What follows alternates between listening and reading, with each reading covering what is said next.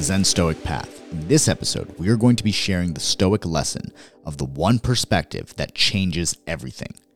So, today we're going to be discussing the Stoic exercise of taking the view from above, as the Stoic philosopher Marcus Aurelius wrote in Meditations. Now, this exercise creates contentment in the here and now, and this is how, even as a Roman emperor, Marcus Aurelius stayed grounded and humble, despite being the most powerful man in the world at the time. It's really easy for us to miss the forest through the trees. We live in the age of the selfie.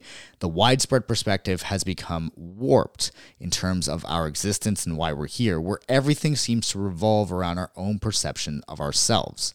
And this causes us to put an undue amount of significance on everything that we say and do while also taking everything personally, especially those things that we cannot control. We start to get up in arms about things that we can do nothing about, about whether it's natural disasters, pandemics, social issues, things that are completely inactionable to us, we get up in arms about, which violates the dichotomy of control as discussed by Epictetus, where we focus on the things that we can control and we discard or embrace that which we cannot.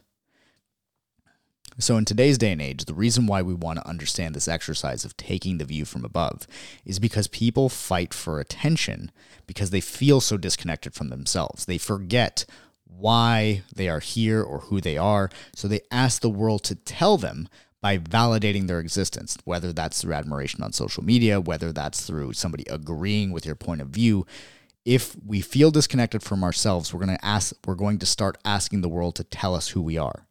And this is not a good thing because when the world tells us who we are, we fall into the realm of allowing all of the uncontrollable things in our life to control our thoughts and our feelings.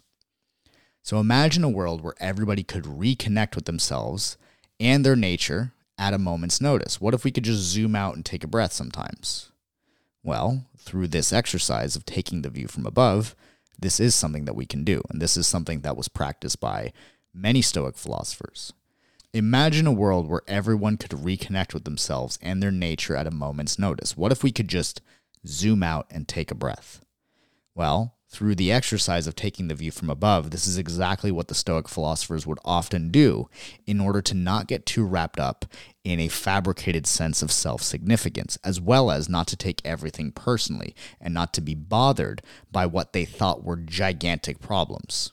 So, one of the most valuable skills that we can cultivate is self awareness. Now, self awareness, as it's described today, is typically centered around one's preferences in life, knowing yourself, knowing what you like and don't like, knowing what your flaws are. But this mentality leads more towards self obsession than it does self awareness. Self awareness, in my opinion, is cultivated by being able to zoom out from the self obsession or the measuring of your individual experience and to instead just be in your individual experience and acknowledge everyone else's individual experience and your part in it and their part in yours.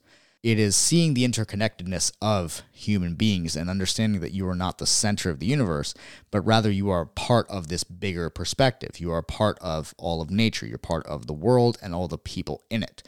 That allows us to not feel so alone when we think about a sense of self awareness. Self awareness doesn't mean isolation, which a lot of the time when somebody thinks self awareness, they kind of disconnect themselves from humanity and actually limit the idea of, their, of themselves to something very, very narrow. We talked about in previous episodes how this idea of the ego is more a measurement of the self experience or the individual experience. And it is not itself the individual experience. So sometimes when we're obsessed with the measuring of our individual experience or we're obsessed with the analysis of our individual experience, we get caught in ego and then we end up lacking self awareness because everything seems to revolve in us when we are in that type of uh, perspective. Now, those who have the most fulfilling lives are connected with their own humanity. They've realized how to zoom out and remember that they're never alone. Now, the thing is, we get sucked into the noise, feeling like we have to stay relevant or otherwise we'll get left behind and be alone.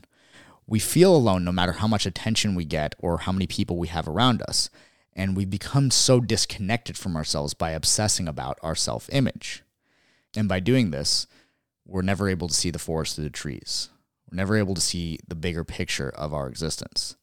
And that's why we want to be able to zoom out from the whole selfie world. There's a quote that I've seen on the internet a few times where it says they call it a selfie because a narcissisty is too hard to spell. And it always makes me laugh because when we think about it, a narcissist is somebody who is disconnected, it's somebody who is in pain. Narcissistic behavior is a defense mechanism from somebody who feels chronic loneliness and disconnection. And thus, they need to connect with themselves, or at least they need to try to make the world revolve around themselves. So, when we think about this idea of everything revolving around us, we end up making ourselves more lonely, more depressed, more anxious. I always go back to what Marcus Aurelius wrote in Meditations, where he said, How beautifully Plato put it. Whenever you want to talk about people, it is best to take a bird's eye view and see everything all at once of gatherings, armies, farms, weddings and divorces, births and deaths, noisy courtrooms or silent spaces. Every foreign people, holidays, memorials, markets, all blended together and arranged in a pairing of opposites. Consider, too, lives once lived by others, long before you. The lives will be lived after you, the lives live now among foreign tribes, and how many have never even heard your name? How many will soon forget it? How many praise you but quickly turn to blame? Reflect that neither memory, nor fame, nor anything else at all has any importance worth thinking about. Marcus Aurelius. If we think about what Marcus wrote when he was journaling this, the idea is that we're not nearly as significant as we think we are in the grand scheme of the world. Having a subjective individual experience sometimes makes our problems seem larger than life and all consuming. But the reality is, just like we are, from a literal standpoint, there is little significance in the individual from an objective standpoint. We are all part of this big picture, and we are all part of this earth.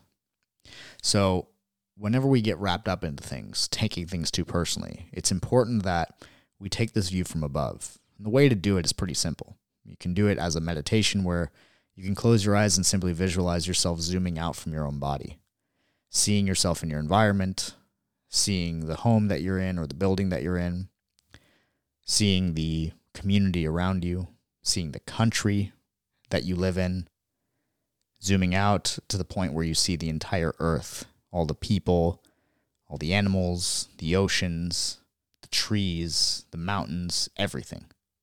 And from this perspective, realizing that you are part of all of this. And there is a great significance in that, and a great insignificance in the subjective and individual problems that you think you have. Allow yourself to take this view from the above. It will cut out the noise. It will cause you to appreciate your existence at a new level that maybe you didn't even realize. And it will allow you to reconnect with yourself with the realization that you are part of all of humanity. Remember this whenever you feel lost or alone and think to yourself from this view how big your problems actually feel.